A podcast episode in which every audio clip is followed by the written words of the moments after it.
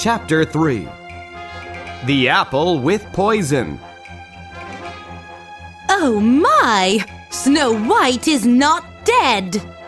The queen is angry. She dresses as another old woman.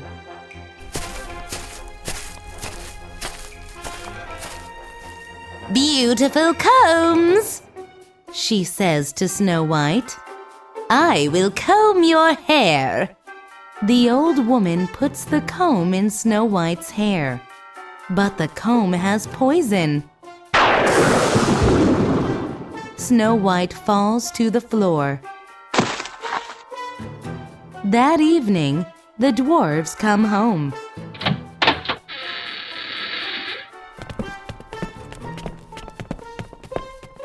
They find the comb in Snow White's hair.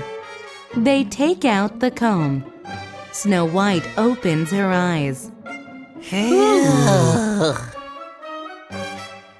no way! Snow White is still alive! The queen is very angry. This time, she takes an apple.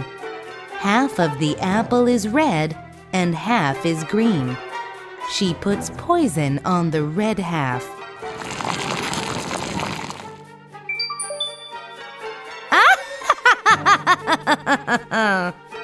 the queen dresses as a farmer's wife.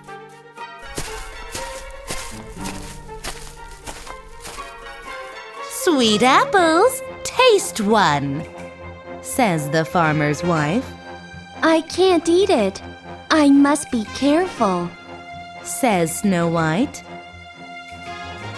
Look, I will eat the apple first, says the farmer's wife.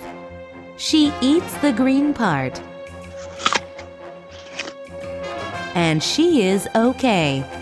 Snow White eats the red part. And she falls to the floor. The dwarves come home.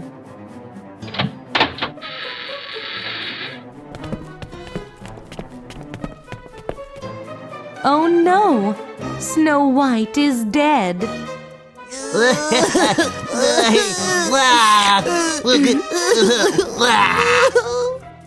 they cry and cry. They put Snow White in a glass box. Then they carry her into the forest.